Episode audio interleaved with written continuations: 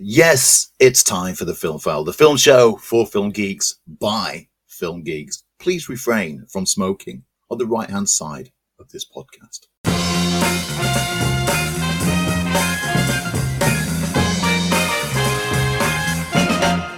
Hello and welcome to the Film File. I'm Lee Ford. You do realise that's going on the end sting this week. I knew as soon as I started on it. It'll be the last thing that any of our listeners hear, and it'll be stuck in their head all day. If you're wondering what we're talking about, stick around to the end sting. Yes, the bit where we do something stupid, Andy records it and leaves it in. How are you, folks? Uh, good to be back with you. oh, I, I need to. I need to throw in for the radio edit. And I'm Andy Meakin. Should we do it all again? Let's just carry on. our normal listeners on the podcast know how we just go all over the place anyway, so this won't sound too weird to them. And I can edit it so that it, it just goes out normally on the radio version. yeah, if you didn't know, we do a radio version as well. Uh, have you been, my friend? I know you are, are tired. I'm tired, which with me generally means that I'm a bit hyper. Oh, okay. Oh, it's going to be one heck of a show. I'm still not sleeping well. I've got a week off coming up. I can sleep on my week off. That's how I look at things. Every every three months, I have a week off, and that's when my body shuts down. Just got a few more days to get through. But I've been okay. Uh, I've been spending my sleepless nights catching up with TV shows mostly. Ted Lasso la- ended this week. Not watched it yet. Not watched oh it. man, Is it good? Because I, I read somewhere that it was a disappointing ending. Maybe I shouldn't ask. Maybe I should just wait to find out.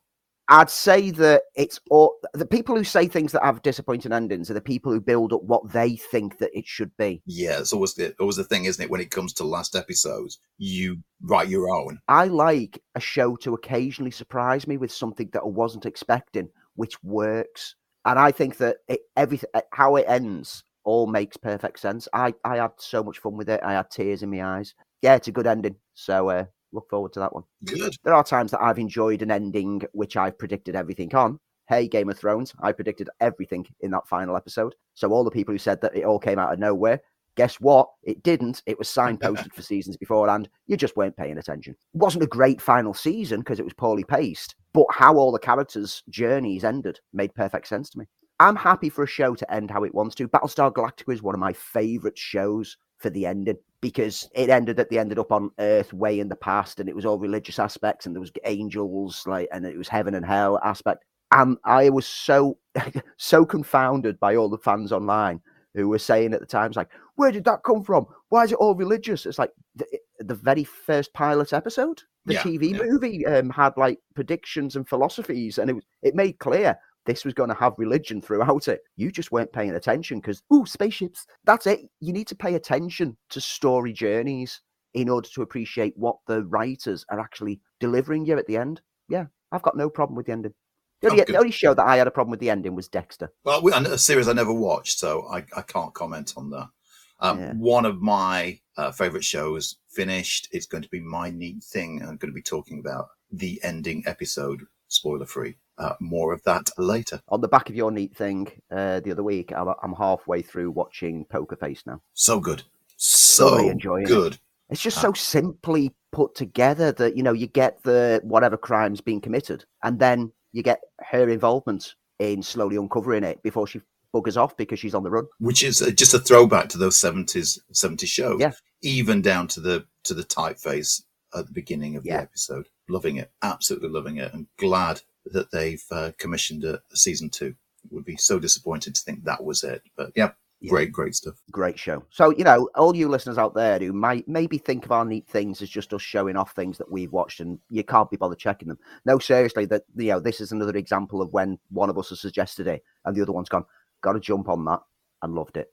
yeah well you were responsible for me getting into ted lasso and doing exactly that so last week we set ourselves a social challenge and that social challenge last week was Is there any character from the big screen that you've looked at and you've thought, man, if that person was real, we'd be best buddies in real life? You know, those characters that you just gravitate, go, you, you think we've got so much in common, or maybe you've not got a lot in common, but you know that the banter would be amazing. We've had a handful of responses. Okay. Uh, I said Captain Jack Sparrow as a uh, someone to go out for a drink with, which would end badly, no doubt. Yes, you, you'd be a, you'd be a wreck on a beach.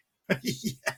So I asked a few of the a few of my buddies at work. John, who's at Old Man Chimes on YouTube, Twitter, etc. Well worth a follow. He started off saying, the family from the Texas Chainsaw Massacre. Okay, always always an interesting dinner guest. I stepped five steps away from him and asked him, no, seriously. Jason Lee's character in Mallrats Yeah, I could see that. Yeah, be a really cool guy to hang with. And because he's a huge Twin Peaks fan, he reckons he'd get on really well with Dale Cooper. okay, you could eat pie together. Carl, who always forgets to submit it through um, other avenues, so I always ask him directly. Jay and Silent Bob, um, he's gonna he's gonna be completely zon- zoned out for most of the time. Don't be making any plans for the rest of the day. Andy Kennedy told us Gary King from The World's End, Simon Pegg's character. Okay, yeah, You know that he's a bit of a dick. You know he's a bit full of himself, but you also know that he, he- he's just a genuinely cool guy that you just can't help gravitate around because he's he's flawed as, as well at the same time. Yeah, I get yeah, that. good one. My mum, I mean, I- I could have predicted what my mum was going to say. Richard Gere's character, Edward from Pretty Woman. She is obsessed with that man. she is absolutely obsessed. In the same way that I've got an obsession with Ryan Reynolds, my mum's got the same obsession with Richard Gere. Wesley Alexander, Ray from In Bruges, okay, another good one. um, Stephen Blaine Young, Pippin for hobbity reasons. Uh, Lindsay Story posted a gif of Rocket and Groot, and yeah, I think I'd like to be friends with Rocket. Excellent. I think conversations with Groot would get a bit tedious after a while. Until But- you understand you spoke the language. Yeah, but it, it'll take three films. Mevs Mats over on Mastodon. Oh, there's a lot. More than real people. And this list Rick O'Connell from The Mummy, Sean from Shaun of the Dead, H from Ready Player One, Simon from Love Simon. Love this one. Prince Akeem from Coming to America. Oh, that would be everything would be just fun. the whole American Pie cast. And I kind of get that because Yeah. we've all we've all had that bonding with up with similar mixed range of people. Tree Gelbman from Happy Death Day. This one I was very pleased with because this is one that I thought of, but thought maybe it says a bit too much about my mental state and was worried about it. Tyler Durden from Fight Club. And I am so there for that. Reason being, with Tyler Durden, at the end of the day, it's just a part of your own subconscious desires and wants of what you want to be. So why wouldn't you get on with that person? Which is exactly the same reason we started this podcast. um, Evan from the Butterfly Effect, Donnie Darko, Harold and Maude, the brothers from Onward, Ferris Bueller, oh yeah, good one. Why didn't I see Ooh. that? uh, Peter Parker, the Tom Holland version, Beverly Marsh from It, and Scott Carlin from King of Staten Island, just to name a few. Awesome. That's an amazing list. Ken at the Naked Airplane over on Mastodon gave the correct answer. Would quite like to hang in that record store in high fidelity. And that oh, is Oh, I the correct of that answer. Yeah, that just seems like a great bunch of people. And over on Twitter, Nadine Geneva, Danny Ocean. Yep, I'm all there for that. And Natasha Romanoff. Yep, I'm all there for that. And Stevie Dan 1969 threw in Malcolm Reynolds from Serenity, who'd be a good laugh. And I can't help but agree. That's what the responses that we've had. I'll also throw in Peter Klaven, uh, played by Paul Rudd in I Love You Man. I think me and him would get on perfectly.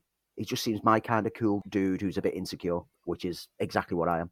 Speaking of dudes, the dude, Big Lebowski. Yeah, you'd, you'd enjoy your bowling an awful lot more. He wouldn't be a best buddy, but he'd be a great hangout buddy. You know that whatever you you know, whenever you hang out, you're just going to chill, talk politics, talk the world, talk entertainment, and play bowling. And that and you would abide every time. You would abide. Exactly.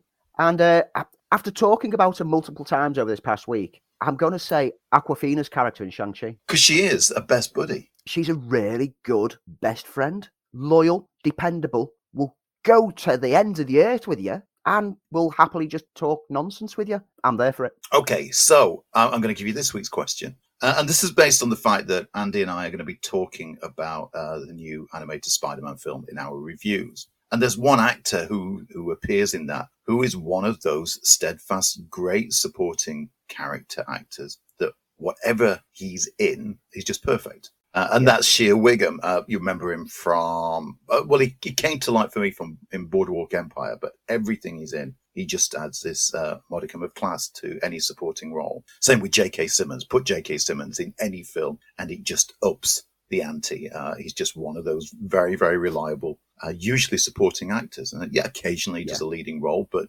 normally you see him in the support cast. So who's one of those actors that whenever they appear in a a smaller role, the sidekick role, the supporting role, that just adds that element of class to whatever film that you're watching. Even if the film's not too good, you put that one actor in, it, it just changes the game on it. Uh, let us know, and you can do so across all of our socials, which includes Facebook, Twitter, Instagram. Just search for Film File UK. You'll find us on all social media platforms and especially on Mastodon, where I tend to lurk. And that quite nicely leads into this week's show. What have we got on offer for you? Well, we've got reviews of Spider Man Across the Spider Verse. Uh, Andy and I, again, will both be talking about the new Stephen King adaptation, The Boogeyman, and also a film that looks like it's crazy. And I so want to see it. And that is Sisu, which uh, landed at cinemas last week and is still out there for those who want to clamour for to find it. We've got a deep dive into the Shane Black written Last Boy Scout, directed by Tony Scott and starring Bruce Willis. But before that, we've got some news and we've got some box office. So, surprisingly, in the world of box office, Fast X, which came out two weeks ago, hasn't revved past the finishing line. Little Mermaid swam to the top, I believe. Or are we going across the Spider Verse and swinging to the number one position with Spider Man? And where does that leave Guardians of the Galaxy Volume 3? So, starting with the US, uh, Spider Man Across the Spider Verse swings straight into the top spot with 120.7 million this weekend. The Little Mermaid drops to second place, 41.4 million added to its total. The Boogeyman enters into third place with 12.4 million. Guardians of the Galaxy Volume 3, 10.7 million this week, taking it to fourth place. And Fast X is now in fifth place with 9.6 million. In the UK, it's pretty much more of the same. Spider Man Across the Spider Verse, again, top spot, £9.2 million. The Little Mermaid, second place with 4.2 million added onto its total. Fast X takes another 1.1 million. Guardians of the Galaxy Volume 3 in fourth place with 993,000 and the Boogeyman opening in fifth place with 492,000. Across the Spider Verse in its opening weekend worldwide has made 221.5 million. A very strong opening for a film that cost 100 million. It's already gone to profit. Everything it does from this point onwards is just bonus. Guardians of the Galaxy is up to 783 million worldwide and still holding over quite well week on week. A much needed hit from the MCU. The Little Mermaid has had a reasonably decent holdover. It's now up to just over 332 million worldwide. Fast X is starting to put the brakes on. Its drop off this weekend was pretty strong. It's up to 660 million worldwide.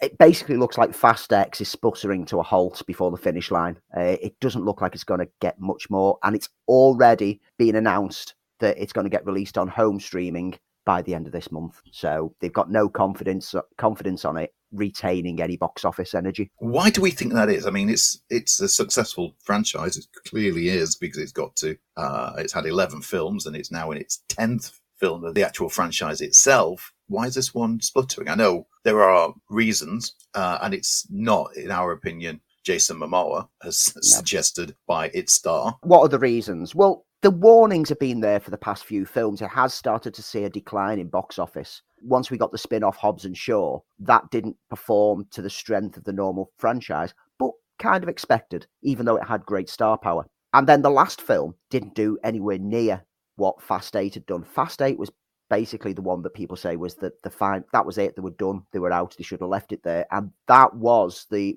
wasn't fast eight the one that was was the send off for paul walker? I believe so yeah. I mean as you know i'm not not a fan of the series but uh, everything i've read is is that fast eight was was the one where they should have called it quits. And i think some of your more casual fans of the series basically said that's it they don't need to continue after this. That's a good send off finish. As much as Vin Diesel likes to say, this is my franchise and, you know, I'm the most important thing. Yeah, you weren't there for the second film, were you? You, you were nowhere one. near the second film. He had a cameo in the third one right at the end, end section. And it's just like, you weren't interested in this franchise yourself until you got a deal to be able to do the Riddick films and so came back and now you're making it your baby. And I think the behind the scenes confrontations between The Rock and him, which became big news, it makes a lot of people go, Oh, come on, guys, you're too up yourselves, and people have distanced themselves. So it's only right. got its hardcore audience anymore. And people like me who are so far down this rabbit hole, we feel we need to watch them even though we're hating them. and I'm not alone in this. I was speaking to someone at work this week who's exactly the same. He feels that he needs to watch them all because he's already seen them all.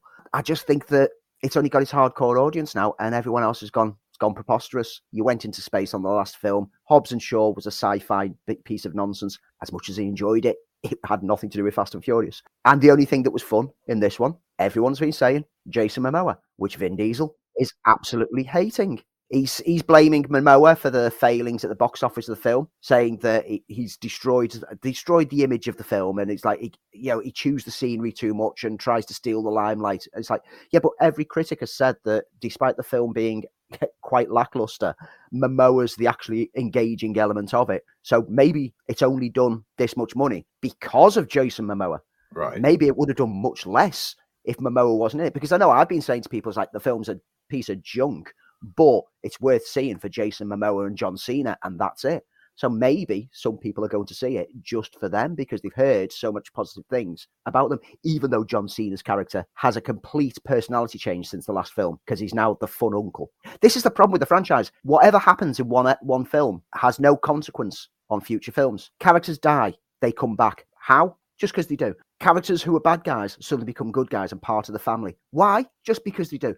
And that's it. If you're going to have a continuous franchise that is trying to be one big story about family, at least have some internal consistency of logic channeling throughout. I don't mind characters getting brought back from the dead. I've read Marvel comics for most of my life. It happens all the time. But over 11 films to have killed off, I think, four characters so far who've all come back. You've made the stakes. Uh, it's pointless you could have explosions everywhere and bodies flying everywhere and limbs getting severed off, and the audience just sat there going, "Well, they were back in two films." Yeah, so it's it sounds like it's it's reached that stage where the audience have just sort of moved away from it. A kind of you could draw some kind of correlation between that and Endgame, where people thought, "Well, I, I don't want to go back now because my my favorite yeah. characters aren't going to be in." It's interesting that we still have another film to go. And it has been announced this week that The Rock is interested in reprising the Hobbs and Shaw line, but kind of at this stage doing it on his own. I'm sure. this is news that came as no big surprise, even though it was revealed on social media as though, like, oh, wow, they're, do- they're doing a Fast and Furious spin off because the end credit sting, and it's been out for two weeks. And if anyone was bothered, they already know by now. So I'm going to say it. The end credit sting was set up to show that The Rock was back in the franchise because his character, who never wore a mask in any of the films, is suddenly wearing full combat gear and tactical masks and like headsets so that he can go into an area and then a message says, I'm going to track you down and kill you because you were responsible for this. And he pulls off the mask in a big, The Rock's back. Not a big surprise at all. But it's just going to be a Hobbs spin off rather than Hobbs and Shaw. Yeah, it's oh, they've said it's going to be a Hobbs spin off. It's going to tie into the events of Fast 10 and Fast 11. I've seen it described as Fast 10.5. Right. Basically filling in what he's been up to while everything's been going in. There will be some characters from the Fast and Furious franchise. Whether or not one of them is going to be Vin Diesel's character is another matter because although they've said on social media, um, and I'll use the Rock's words here, despite us having our differences, me and Vin, we've been like brothers for years. When you lead with the idea of number one, resolve, but also you just think about the future. You just think about the plans that are much bigger than ourselves. And those bigger plans are bigger build outs. Those bigger plans are the North Star. So they still don't see eye to eye, but they're resolving their issues so that they can all come back for the franchise. But whether they'll work together on set is another matter. I enjoyed Hobbs and Shaw, but part of what I enjoyed was that buddy cop style was that dynamic. dynamic of those two characters and those two actors working together. And I'm not sure I'll just want to see a Rock ego project because that's what it's become. Vin Diesel's Fast franchise is a Vin Diesel ego project. And everything The Rock is touching these days is a Rock ego project. And I just want him to get back to just being a charismatic lead in an action film rather than trying to take control of it and make it all about him. Moving on. Moving swiftly on. So this piqued my interest, and what it actually means is uh, is so far just up for some amount of discussion. But my all-time favorite horror film, which you should know, is The Thing, directed by John Carpenter. It seems that Carpenter has teased a sequel with the line, I am sworn to secrecy. Mm. Now, does that mean that John Carpenter is coming back to do uh, another film? It's going to be an, uh, an update to the long rumored sequel to this. I'm going to use the word masterpiece. Is it going to be somebody like David Gordon Green's recent sequels, which sort of had another director coming in and doing something with it, with Carpenter giving his seal of approval. Who knows at this stage? Carpenter hasn't directed a, a feature film himself since since way back in 2010 with The Ward, which mm. was okay-ish. So is this what's going to bring him out of sort of his semi-retirement to helm the thing too? I know it sounds like wishful thinking. It sounds like that would be absolutely perfect. Do we need a sequel to this masterpiece? Who knows? But it is intriguing. Yeah, this hint came from a Q&A at a convention this week. Now, every time that Carpenter had been asked this question, he'd always skirted around it and avoided it. And the question was, had Childs in the final scene been turned into the thing? And he's always left it ambiguous. But this time, the- his answer of I've been sworn to secrecy, okay, because there may be, I don't know if there will be, there may be a thing too, means that something's in the pipeline. There was stories a couple of years ago of a reboot of the thing called Frozen Hell, which was going to be an adaptation of the expanded novel length version of Who Goes There from John W. Campbell Jr. Right. That could be the project that he's hinting at, but there's no official confirmation. I think there's room for either a redo of the novel to film or to just pick up from after the events of the film and move forward. Anyone who read the Dark Horse graphic novels Yes, we've talked about that when we did our deep dive into it. know that there's enough story there to be able to tease out. Because the thing wants to get off Antarctica. The thing wants to get into major civilization. It can't do a thing ha, on the ice shelf. I hope for some Carpenter involvement in it, even just as a producer. Yeah. I'd also hope that if they do do it, they don't plan it to be a trilogy and drag it out unnecessarily. Just give us a one off film. We've had one great film for the past few decades. We'll be happy with another great film for the next few decades. Um, sticking with horror, Kumail Nanjiani and Mandy Moore have reportedly closed deals to star in Thread and Insidious Tale, one of many planned spin offs of the Insidious supernatural film franchise. Okay. I kind of lost track of the Insidious movies after ooh, three. Yeah, I, I quite like the Insidious movies, uh, particularly the first two. I thought were really good. Three and four were okay. I am looking forward to the fifth one, Insidious: The Red Door, which comes out next month, uh, because this is returning to focus on Josh and Dalton, uh, Patrick Wilson and Ty Simpkins. So it's going back to the threads of the first and second film. But this spin-off, which Nanjiani and Moore are going to be in, will follow a husband and wife who enlist the help of a spell to travel back in time, such that they can prevent the death of their young daughter. The consequences prove to be severe. Moon Knight and Umbrella Academy co creator Jeremy Slater is going to direct from his Okay. own script. Now I'm interested. And the usual suspects of James Wan and Jason Blum will produce for Screen Gems, Blumhouse, and Atomic Monster. No word yet on when it begin filming, but let's be honest, when it comes to like low budget horrors from Blumhouse, they could start filming it tomorrow and it'll be out in three weeks. and also with horror, Nosferatu, which we are both looking forward to. We are Robert Eggers' film. If anyone's going to bring a good Nosferatu for the modern day to the screen, it's Eggers. Well, filming has now officially wrapped, so now it's uh, going into post production, which means it's getting closer and closer and closer, and we might get some tease images and trailers pretty soon. We we mentioned this the other day that we still haven't seen other than a teaser poster for the Salem's Lot remake, which I believe is due this year. Got pushed back. We know it got pushed back. But uh, I'd have thought we'd have started to see some some character stills, some images, if not a teaser trailer at this stage. Yeah, this is a film that was originally due out a couple of months ago. Yeah. But shifted, and we've not seen anything. I'm wondering if this is going to end up dropping any cinema release. Mm.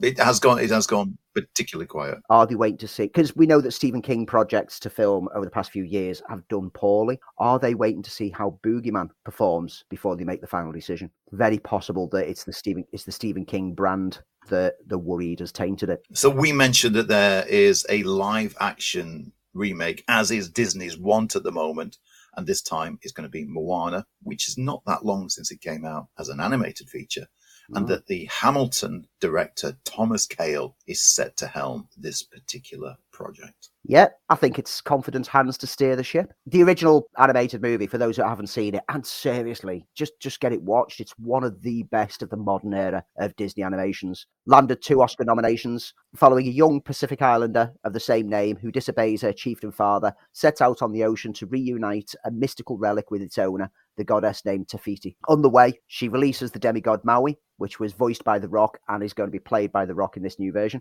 from his island prison, is captured by a monstrous crab and finds the strength to become a chief her father rarely believed she could be. All that we know on the casting so far is Dwayne Johnson because it's all about him. I'm interested in this. Okay, I love Moana, and whilst yes, it, it's less than a decade old and it doesn't really need a live action remake, stra- uh, even though he will make it all about him. And we've said about how The Rock makes things all about him the character of Maui is all about him. I can't see anyone else in that role. And so if you're going yeah. to make a live action remake of this film, it needs to be made whilst he's still got the physicality for this role. I think it's got potential to be something special. And seeing how they've just recently done The Little Mermaid and done a sterling job of like adapting that and changing a few elements and adding some new songs in, you know what? I'll, I'll be there for it. No doubt there'll be a couple of new songs by Lin Manuel Miranda because that's Disney's want these days. But um, I'm I'm there for it. So it's not only Disney now who are going back and remaking their past catalogue as live actions. It now seems that DreamWorks are jumping in onto this particular bandwagon with a live action How to Train Your Dragon, and they've cast in the lead roles as Hiccup and Astrid, Mason Thames, and Nico Park. Yep, Mason Thames, you might know from the excellent Black Phone from last year. He was great in that. Absolutely brilliant. And Nico Parker had a small but very memorable role as the daughter of Pedro Pascal's character in the first episode of HBO's Last of Us. Yeah, great bit of casting. How to Train Your Dragon was a joy of a trilogy of animations, and it spun off into a TV series, which was enjoyable. Yeah, not as good. good. as the films. Yeah, it was enjoyable. I have seen it. The child used to watch it incessantly. I'm excited to see the live action representation of these characters in like a yeah live action dragons. Are they going to go for the same kind of style, or are they going to make them more Game of Thrones dragons? Who knows? Uh, but Oscar-nominated filmmaker Dean DeBlois, who wrote and directed the original animated trilogy that ran from 2010 to 2019, is returning to write, produce, and direct this new take. So it's in the hands of the person who gave us those great three films. So let's not write this one off. I have no Marvel news this week, but there is a little bit of DC news around the upcoming Aquaman and the Lost Kingdom, in which director James Wan has confirmed that the DC reboot has now led to various, shall we say, that use the word adjustments to this Aquaman movie. It's still kind of because it's set in the undersea kingdom away from everything else. It doesn't feel that it's going to get necessarily impacted by anything that's happening at the moment and the flash is not going to impact on it as well because it's a separate story so he had he had freedom to do what he wanted but at the same time they've had to restructure certain elements for where the dc is going to be going in the future if there's the option for momoa to stick around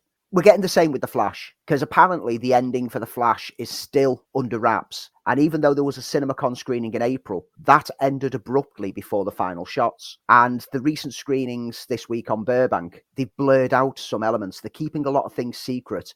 And reports have said that the scene has been altered so many times since April, suggesting that Warners are prepping for any contingency with the characters based on the success or failure of the film. Uh, reports also say that a sequel script is already drafted up for The Flash by Aquaman scribe David Leslie Johnson McGoldrick, which will see Keaton's Batman and Calle's Supergirl reprise their roles in future ones, but nothing about which version of the Flash. And also, that's based on the fact that the Flash does well because tracking at the moment appears to be a little bit poor. Yeah, it was initially suggested to be opening for a 140 million weekend, but it's now dropped down to a 75 million domestic US weekend. Now, before people start damning it and saying that's it, it's flopped, it's worth noting that Aquaman did less on its opening weekend, and that finished at over a billion. So, opening weekends, and we've been having this discussion off air over the past few days ourselves. The opening weekends are becoming less and less important. It's the holdover weekends that are more important now.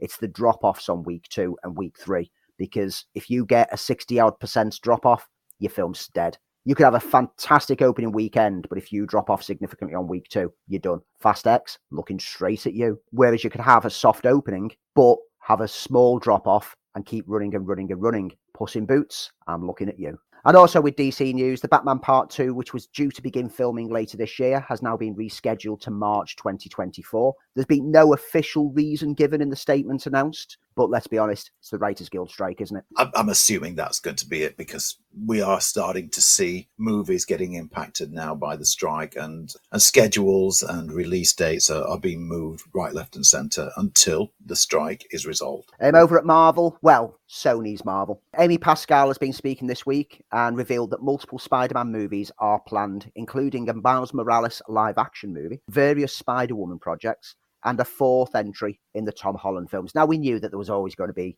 a fourth Tom Holland one, but there's been no official confirmation at any point. Everyone's skirted around it. Even Tom Holland's remained quiet on it, which is unusual if you've uh, ever heard uh, Tom Holland just blab. But we knew it eventually happened because they were so popular. Nothing at the moment is progressing on them though, because the writers stri- writers guild strike is on, and as Amy Pascal says, we're all being supporters. So they're not going to progress with any of the plans. Holland confirmed himself that the talks for him to reprise the role have taken place.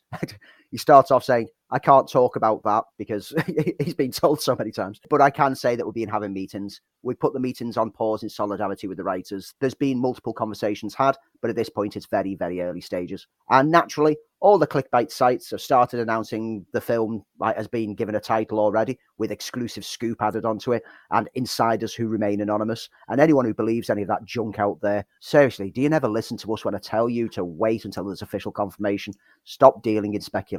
Just, just, just us. Um, I've had a few people at work this week come up to me and say, "Oh, I heard they're calling like the new Spider-Man film, and they'll just it'll have something with home in it, so like Home Alone, or." And I'm just like, "Where are you getting this rubbish? There's nothing even written at this point in time. stop it." Anyway, stop believing nonsense. So, someone both Andy and I really like is Rebecca Ferguson. She is that touch of class in everything that she's in. She was phenomenal, I thought, in Doctor Sleep. She is reliable in everything from the Mission Impossible films to Dune. Not often gets a, a leading role, apart from a series you've talked about, which is Silo, which was your neat thing. Anyway, she's now lined up to take the lead of a new revenge thriller, Best Served Cold. Uh, originally published as Joe Abercrombie's First Law World Series back in 2009. Best Served Cold tells the story of a legendary mercenary, Monza Murcatto, to be played by Ferguson, the betrayal that ostracizes her and their ensuing quest for revenge that will forever change a nation. And Abercrombie is writing the script for director Tim Miller, who is attached at this possible time. Tim Miller being attacked makes me excited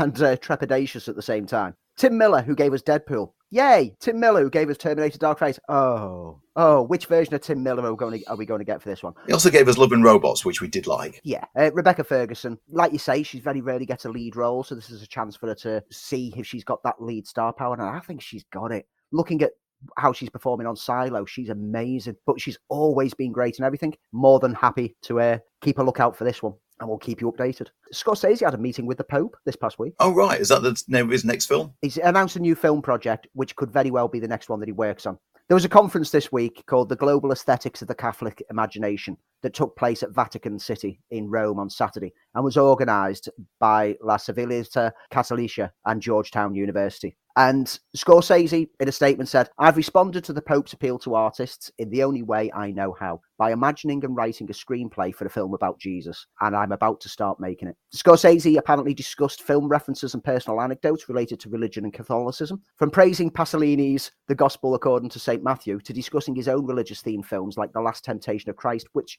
if you remember, courted some huge controversy. Oh, back in the day, yeah. And also Silence, which kind of went under a lot of people's radars, but was uh, another one that delved into Scorsese's own faith through his character's eyes. Scorsese is also participating in a series of screenings of his films and works that inspired them, including a masterclass in Rome and on-stage conversations in Bologna. So he's he's met with the Pope and said, "I'm doing, I'm touching on God again." I don't, I don't know whether he said he's touching on God again. I don't, don't, don't know how he phrased it, but he basically had a meeting with the Pope to just say that he, he wants to do another faith-led one, and he wants to tell the story of Jesus from another point of view. How the Pope reacted, whether he slapped him and said, "What was the last temptation of Christ all about? You upset us all." I don't know, but I'd have loved to have been a fly on the wall in that one. We here at the Film File are seriously looking forward to Mission Impossible Dead Reckoning Part 1. And of course, that means we're looking forward to Mission Impossible Dead Reckoning Part 2. And there has been some casting announcement. Rolf Saxon from the first film is returning. The great Holt McCallany is one of those actors that we talked about earlier, who's put him in a, a supporting role, always brings some gravitas to it. You remember him spectacularly from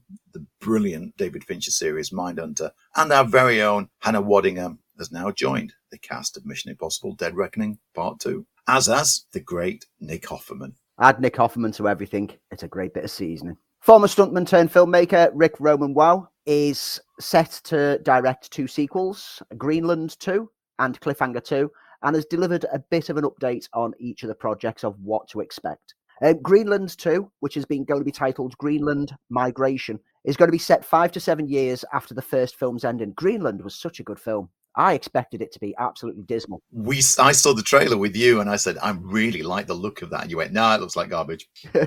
As it's not a post-nuclear scenario, the survivors are able to return to the surface after only a few years. Even so, it will be enough to have left an impact. And so it's five to seven years later. It's enough that, which was very true about the last extinction event, was that there was so much toxicity in the atmosphere that nobody could live above ground for quite a while. There were still fires and there's all kinds of stuff going on, ash, you couldn't breathe, etc. So, according to Waugh, they went by science and allowed a number of years to go by where you realize that these people have been imprisoned underground. What does that do to the human psyche? How does that contribute when you go into migration mode and you're trying to find new places to survive? And you have all that trauma. Hey, we had two, almost two years of lockdown. Look how it affected all of our social psyche. Imagine that, but you can't actually go for your daily walks. Yes. Anyway, uh, sounds like an interesting concept. It's again going to be that personal journey. The little boy that was eight years old is now 13 or 14. You know, what's his life as a teenager when he's not actually known what life is growing up? It's it sounds an interesting way to take it. He added, added, that work will begin on the Greenland sequel well before the fourth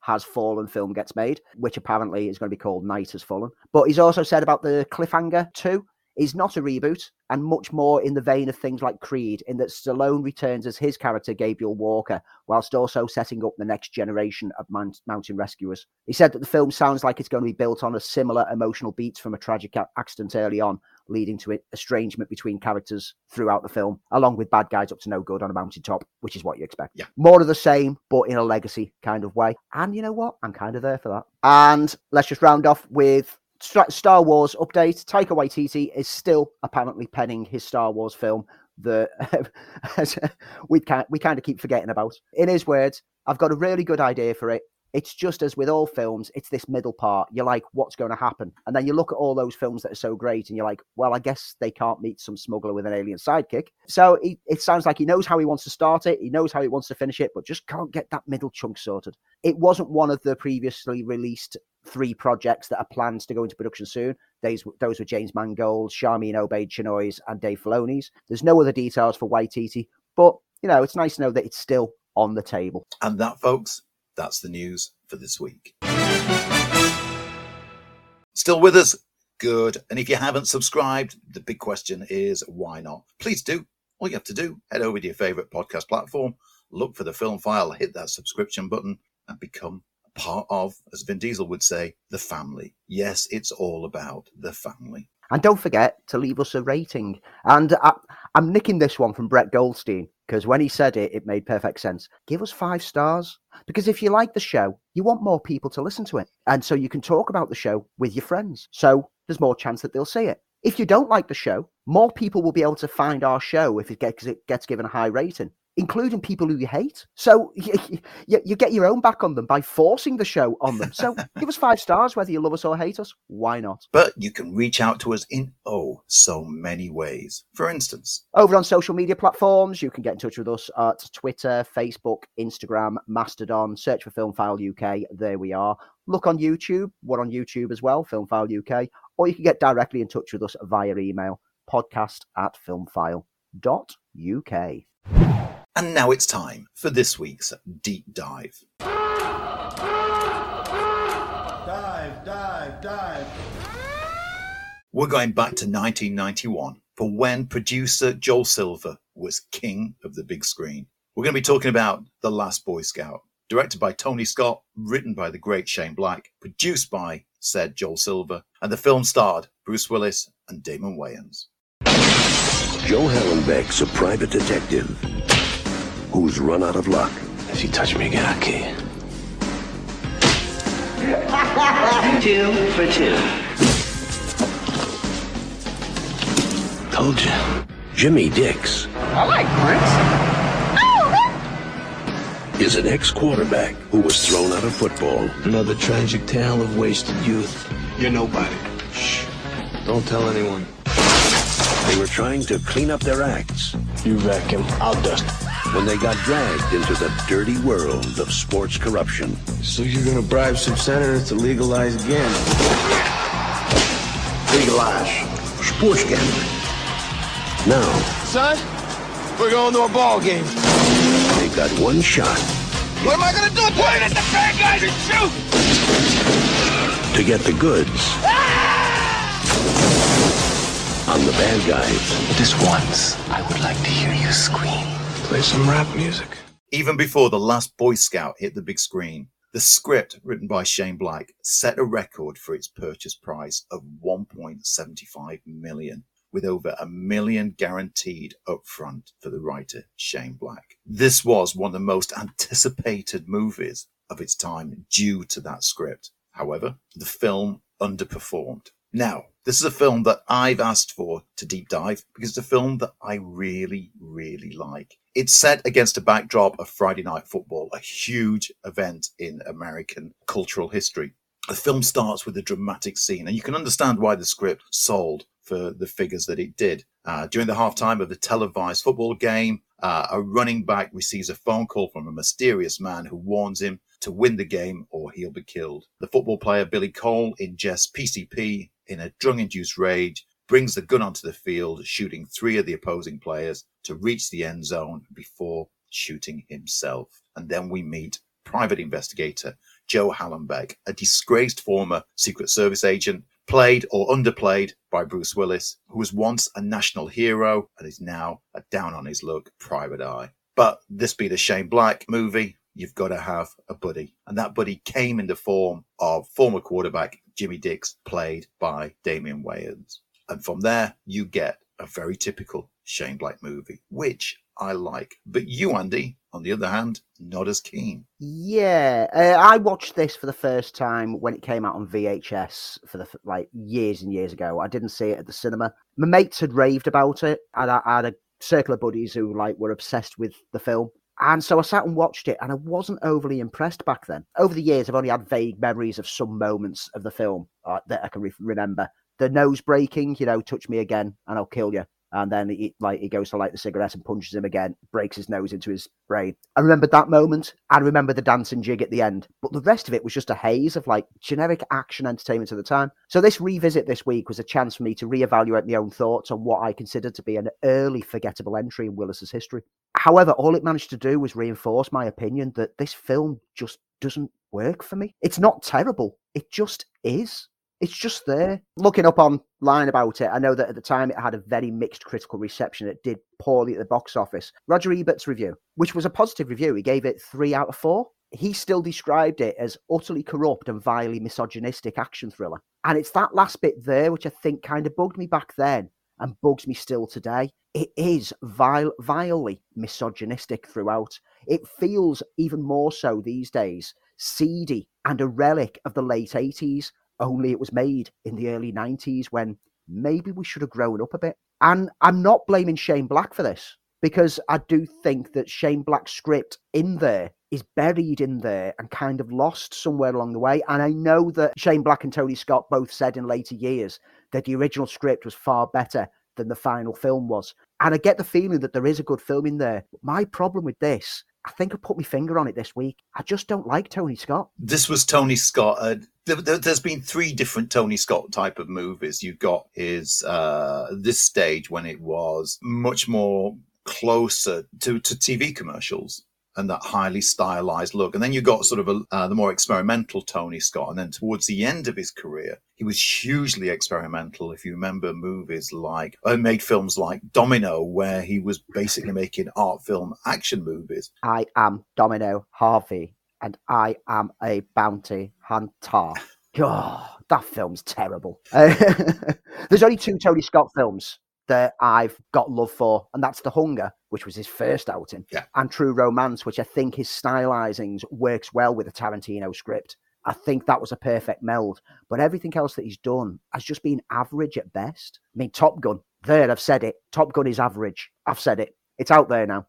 you can all hunt me down. You see, I liked Last Boy Scout, and I am aware of all the problems, and I actually uh, agree with all, all the problems that, that you see in it. But what I do like about it is that buddy cop genre It is one of my my go tos. I am a sucker for that kind of banter, that kind of dialogue, that kind of uh, throwaway line, that sort of cynical and smart sort of uh, approach to it. That's my kind of movie. So I, I enjoy elements of it. It doesn't hold water. Certainly falls apart in kind of the uh, in the last act. Uh, and that's probably due to the fact that there was so much going on behind the scenes. This was supposed to be the big comeback for Bruce Willis after just having suffered from a flop with Hudson Hawk, which is again a film that I I have a lot of time for. Uh, you had a testosterone led production with Willis at the height of his game, Joel Silver at the height of his game, Tony Scott at the height of his game, and Shane Black at the height of his game. And all that as a mix didn't really work that well with everybody trying to punch up this story to make it bigger than Die Hard. The fact that Willis and Damon Wayans hated each other uh, and they had these sort of, according to Silver, insane, long, horrible fits of sanity um, uh, and constantly fighting against each other. And to the fact that when the film was delivered, it was uh, a bit of a mess. Veteran action editor, the great Mark Goldblatt, was brought in to work on it and basically kind of took the ever expanding budget and tried to get it down and whittle it down into a into a half decent action buddy movie. But I've got a soft spot for it. It's not great. I think it's got a, a, an amazing, audacious opening uh, with the football field sequence. It's got some great patter. I like sort of the downplayed private detective movie. I always have. I think Tony Scott is very self aware on how ridiculous everything is and therefore turns everything up visually to number 11. Uh, and I think Willis gets by even though he's playing an utterly unlikable character. But it's for me, it's one of those movies that I, if it's on, I'll always watch it and I'll always enjoy it. I seem to be alone as the film underperformed expectations, even with all those names connected to it. But it wasn't the disaster that Hudson Hawk, and it did give an opportunity for Bruce Willis to come back into the fold. I'm a fan of the buddy cop genre. I'm a fan of like that kind of two personalities that don't quite get on but gel quite strongly through the banter. And Shane Black is a master of that kind of script. You know, you you referenced that Willis and Wayans didn't get on on set. And I get that feeling because whenever they're both on screen together, it doesn't work. I don't feel there's any chemistry there, either for the good or for the bad of the film. They just deliver their lines and get out of there. It just doesn't gel. And Tony Scott is the main issue. Probably as well Joel Silver because the the clashes that they all had on set have created a mess that got edited and edited and edited. I I remember reading that the early screenings of it went down so poorly that they then panicked and started going through uh, Scott's archive of alternate takes because Scott was known for doing multiple shots of every every shot, and so they went through and tried to construct a different film out of it. I, I get that feeling watching it. It doesn't feel like a coherent film. It doesn't feel like there's much of a story in there. No, I mean it is. It is the banter. It is the style that that got the film film made uh, and got the script sold for that ridiculous figure. You know when a film's in trouble that they have to bring in Stuart Baird, who is kind of the editor's editor, um, and he came in to re-edit the production, and he'd done so before on films like Tango and Cash and Demolition Man, uh, and made enough of enough cuts to a bring the rating down and to make it into a coherent story. This is a film that I think that had this script landed in the laps of someone like McTiernan or Donner, we could have had absolute gold. But somewhere along the way, Scott and Silver fumbled the ball before the touchdown. I see what you did there. And I, I'm going to agree with you. I'm I'm still going to say that I like this movie. Don't love it, but I've got a lot of time for it. It takes me back to uh, the kind of movies that I grew up and enjoyed. I think in retrospect, it's it's not as great as I thought it did when it when it came out. Uh, I was always a Bruce Willis fan, and and I like seeing Bruce Willis play these kind of characters, even though in this he's he's utterly unlikable. But I, I do have a soft spot for it. But I do go with everything you, you're telling me, Andy. I, I I've got to agree with that as well. But then again, hey, I like Hudson Hawk. Uh, we won't hold that against you. If you want to see The Last Boy Scout, Andy, where can you find it? If you want to see it, you need to head over and either rent it from all your streaming services or purchase it. It's not available for free on any service at the moment. I've not seen it rotate round for quite a while. However, I just want to do a quick update on one of the deep dives from a few weeks ago. Raging Bull. When we did our deep dive a few weeks ago, we said that it wasn't available for free watching. It's now on Amazon Prime. So if you've not got round to it yet, Raging Bull is now landed on Amazon Prime. Get it watched. We'll be back next week with another deep dive. And now it's time for this week's reviews. Three of them we've got for you. Two of them Andy and I have seen together. Let's kick off with the big one. Let's swing straight into the latest animated Spider Man film, Spider Man Across the Spider Verse. You have a choice between saving one person and saving every world. I can do both!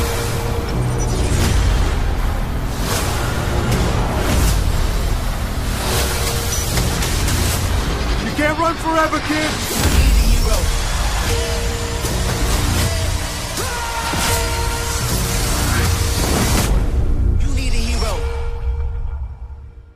It is this week's big release. After reuniting with Gwen Stacy, Brooklyn's full time friendly neighborhood Spider Man, Miles Morales, is catapulted across the multiverse, where he encounters a team of other Spider people charged with protecting the Spider Verse's very existence. However, when the heroes clash on how to handle a new threat, Miles finds himself pitted against the other Spider folks. We've got to start by just simply saying this film it visually is an absolute triumph, which has taken animation to, dare I say, a brand new level. It plays with so many different animation styles within one film. It's so creative, so inventive. And even though you've got what should be jarringly contrasting animation styles within one scene, they gel and they work together so perfectly. The different animation styles are representing the different multiverse aspects. There's even some live action moments scattered within, which gel perfectly.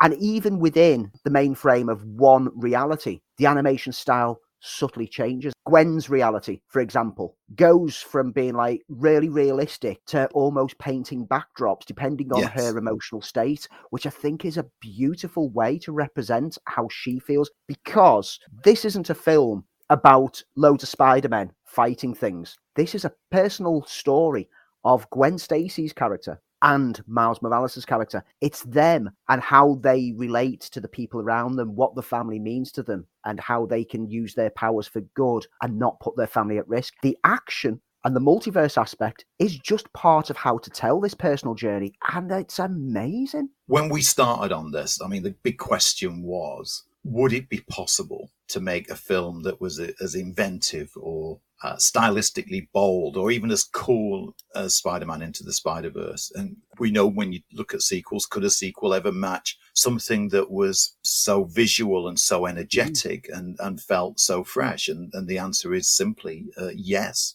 Uh, triumphantly, yes. The first film was a sensation. This is a fresh take that is incredibly energetic and kinetic and goes above and beyond that movie. For those who are huge comic book fans, boy, you are going to end up buying this when it comes out on Blu ray and pausing your Blu ray every two or three seconds for a good chunk of the film because there is a myriad of references to pretty much everything that has been dabbled with on page, on screen. Every variation of Spider Man is within there somewhere. There's loads of little box outs with descriptions and like little tease notes. There's an editor's note at one point for Cockney rhyming slang, which had me chuckling. There is a lot to enjoy in this. But for those who aren't comic book readers who are thinking at this point in time, like, oh, well, if it's going to be so bogged down with references, how am I going to enjoy it? You don't need to know because it's so enjoyable anyway. Because you're happy to accept because the the laws of this world and indeed the MCU in general with the multiverse aspect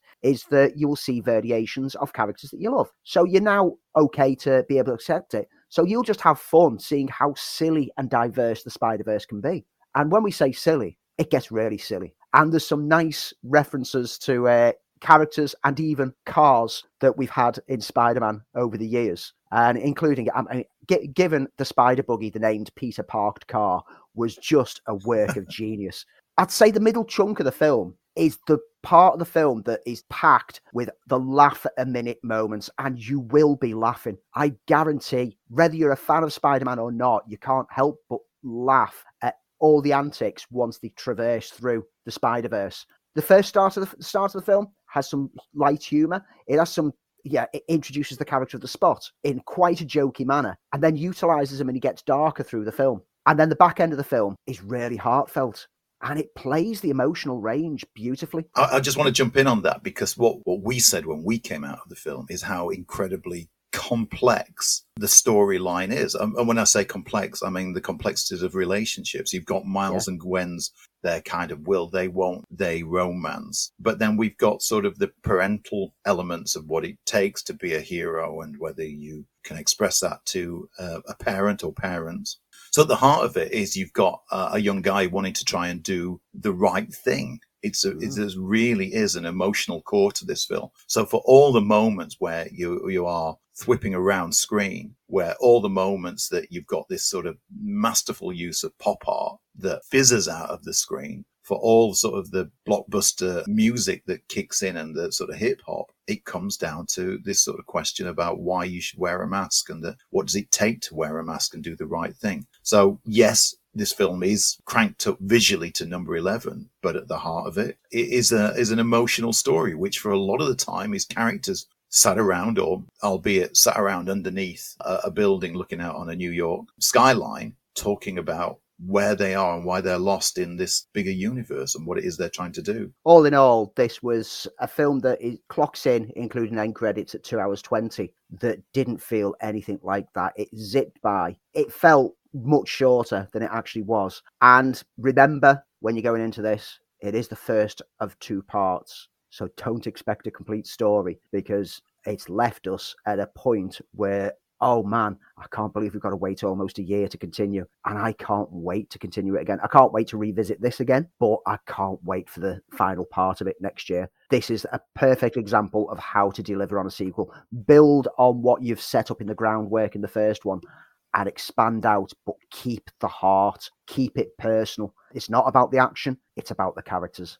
That's what makes this work. I totally agree. And you can find Spider Man at your nearest cinema watch it on the best screen that you can because it will fizz and jump out right at you. And me and Lee didn't just see one film at the cinema together this week. We also, big Stephen King fans that we are, settled in to scare ourselves senseless with Boogeyman.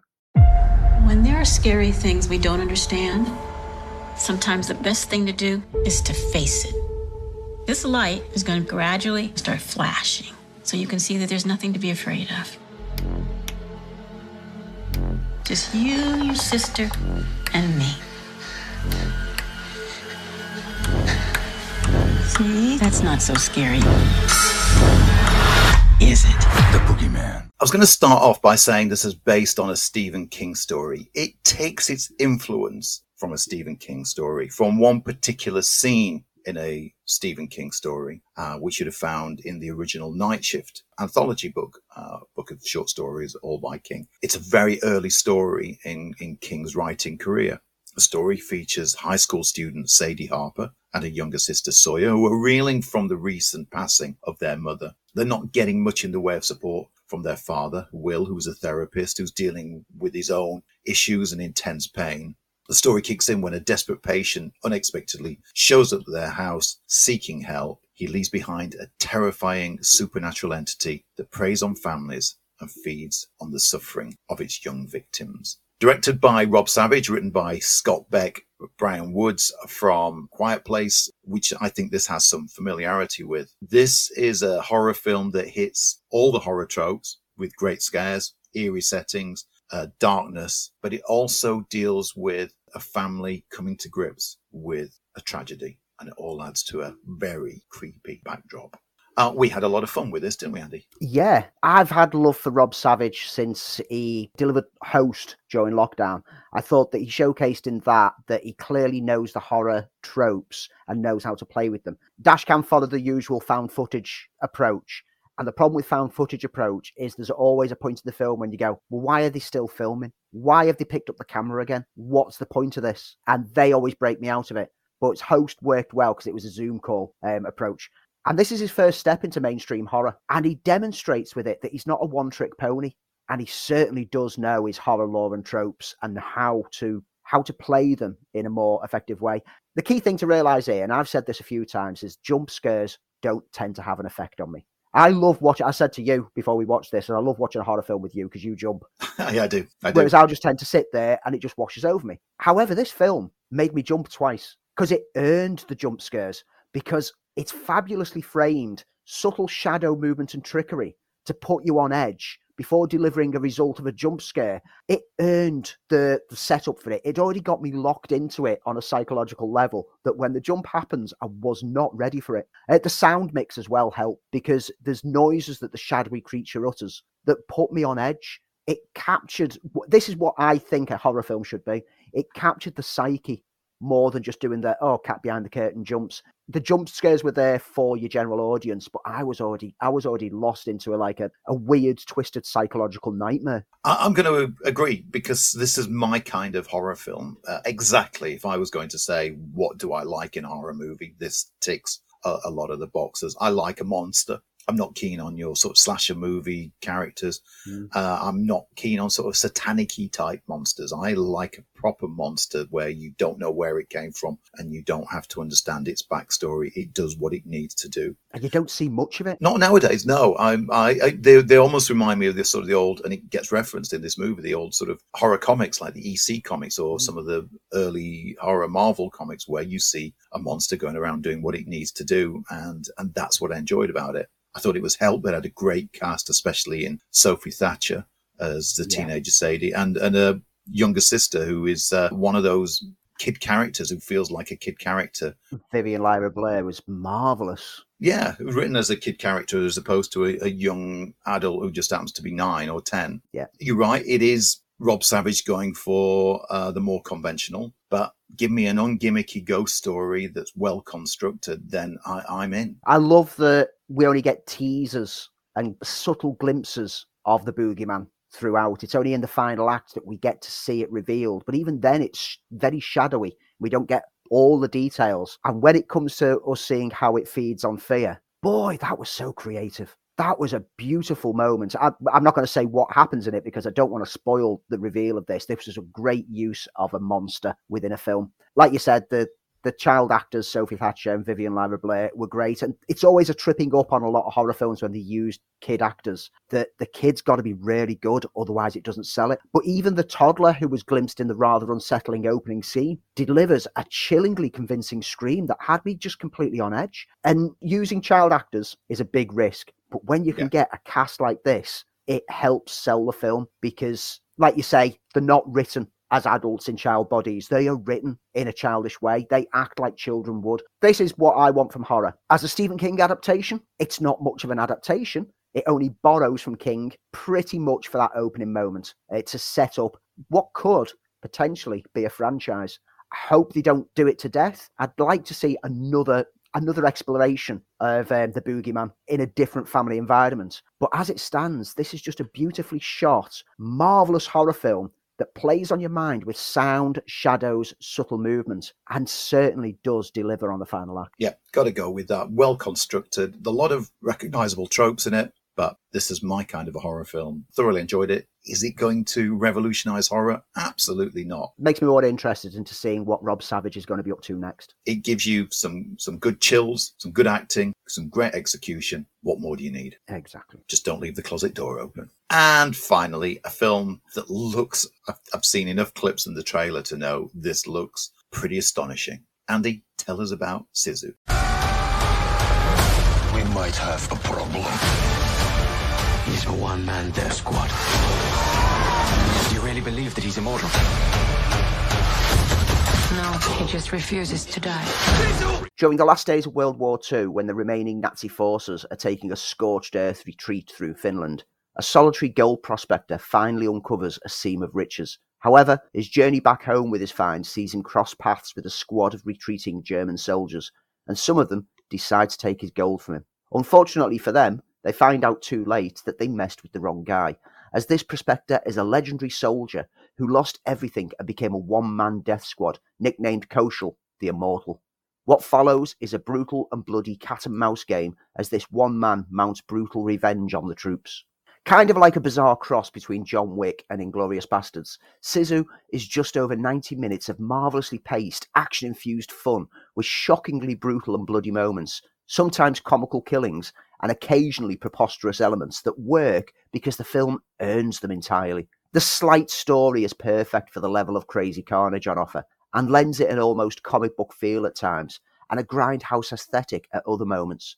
Jorma Tommila, in the central role, plays pretty silent throughout, lending an air of quiet menace to the lone fighter, which makes his presence on screen a much more dominating one. Director Jalmari Helander, who gave us the rather wonderful Rare Exports back in 2010, knows how to keep the fun carnage rattling along at enough of a pace to let us care for the events whilst not being bludgeoned into boredom by the level of violence on screen. There are light touches of humour scattered throughout, mostly through the reactions of the German troop and the manner in which they are creatively taken out, which make it not feel too oppressive at any point. This film was just immense fun, and it's certainly one I look forward to revisiting from time to time. Basically, it's 90 minutes of one man dispatching a bunch of Nazis. What's not to like? As I said, Andy, that looks my kind of movie. It looks kind of all shades of awesomeness. Uh, I'll try and give that one a go. But that's it for this week. What other big films what can we expect over the next week? So, at cinemas this coming week, I'll be watching it. I'm pretty sure Lee won't. Transformers Rise of the Beasts lands. Give it a go. Chevalier also opens this week. I'm more interested in seeing this period drama because Samara Weaving is in it, and I know that she can deliver on horror. I want to see her deliver on serious drama. Also on limited release on some smaller cinemas, War Pony, Medusa Deluxe, Love Without Walls. They're all out there somewhere, so there's a variety of things. Over on Now TV and Sky, Simulant lands this week. On Netflix, there's Arnold Schwarzenegger documentary called Arnold, which looks worth watching. Paw Patrol the movie, for those who didn't get a chance to see it on the big screen last year. And one of the gems of the last few years for me, Unbearable Weight of Massive Talent, lands on Netflix. Over on Amazon, My Fault lands this week, and Creed 3 also lands. And for those people who didn't watch all the um, aquatic action of December, Avatar Way of Water lands on Disney Plus this weekend. Over on Apple TV Plus, TV series Keep Your Eye On, starring Tom Holland and Amanda Seyfried, about a man arrested for involvement in a shooting whose past is revealed via the interviews that he conducts. The Crowded Room looks intriguing. So that's it then for this week, folks. But yes, of course we go. We do this every week. And you should know if you're a regular listener, we're going to tell you about our neat things, stuff that we've enjoyed over the last week, whether it's a movie, TV series, a game. I bet we won't be talking about Lord of the Rings Gollum, which has got one of the worst reviews I've ever read. Um, but we are going to be telling you stuff that we think is pretty neat. Andy, what's your neat thing for this week? So this week, I'm bringing a video game to the neat things. And no, it's not Gollum. Oh, thank goodness for that. As much as I'm a, I'm a huge Tolkien nerd, that game just looks disastrous. I'm going to be bringing another PlayStation VR game over to the mix this week because I picked up Beat Saber. Now, Beat Saber is available in VR on every version of VR that there is out there, and it's one of the most popular VR games. It's basically dancing with lightsabers. Okay. It uses the rhythm game approach. You're stood in a corridor, things that you have to hit start coming towards you, and blocks that you have to move out the way of are coming towards you as well in a rhythm to the music that you're playing. And you have two lightsabers. So you have to hit with the blue lightsaber and the red lightsaber on the relevant blocks in the direction that the arrow on the blocks is telling you to go. There are other aspects as well, like you'll get linked blocks that you have to follow the swing movements to get bonus points. You get ones that you can hit in any direction you want. Loads of variations depending on what level you're playing on. And it's so much fun. And it's so exhausting at the same time. 45 minutes on this, and I was a wreck. I am so out of shape. There's nothing like, yeah, we're all Star Wars fans, and we all think it'd be nice to hit things hit things with real lightsabers. And this is the closest you're going to get to it. You're hitting with virtual lightsabers. But with the PlayStation VR 2 controllers having the haptic feedback, you can feel the buzz of the energy of the lightsabers. And when you clash them together, you can feel as though it's clashing. And I've picked up the music pack for Queen's tracks. I stupidly tried to play Don't Stop Me Now on a high level and I almost killed myself. but it's it's a great game. It's a good workout at the same time. The VR is amazingly immersive and the music choices help lift it and help make it just so much fun. There's loads of different music packs that you can find. And so there's so much variety that there's going to be over years to come. I'd heard about this game. I, I didn't pick it up on the previous VR system, but I'd heard so much about it that I just thought, you know what, I'm going to treat myself, and it's a great treat. So if you've got any VR systems out there, be it for PlayStation, be it for PC, whatever, pick yourself up Beat Saber if you haven't already. You're going to hit things with lightsabers and you're going to love it. What more do you want out of a game? If someone had said like a VR lightsaber game, you'd instantly think it's going to be a fighting game. But you know what? A fighting game would have got boring. A dancing game with lightsabers, That's the future.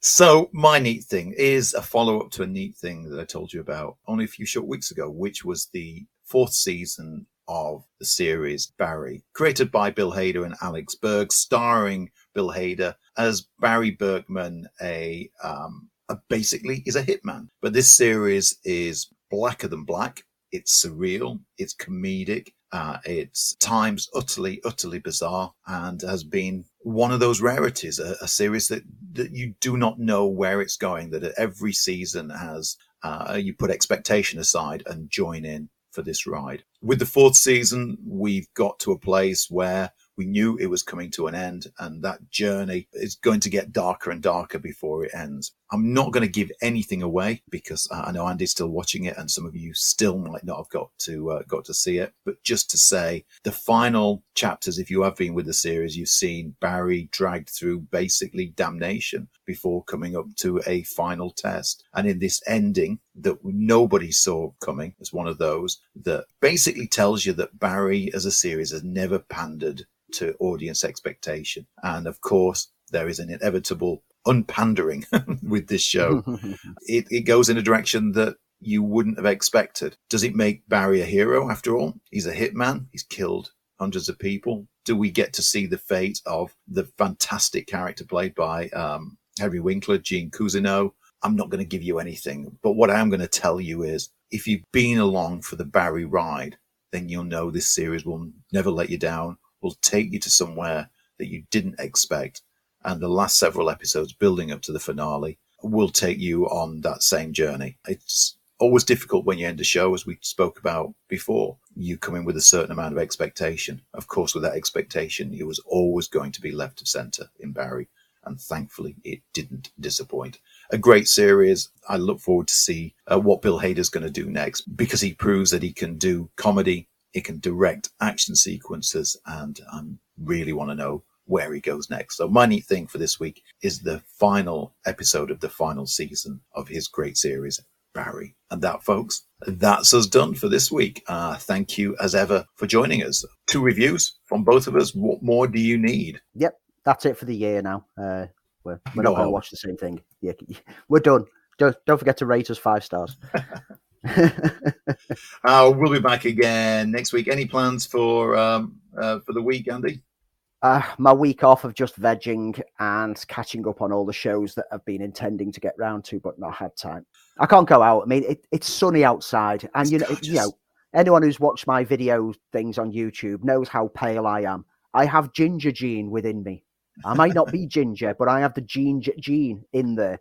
I burn. I turn to a crisp if I go outside, so I don't risk it. Um, if you aren't leaving the house, then please, please check out Andy's videos of him reviewing uh, and basically doing deep dives into our very early episodes.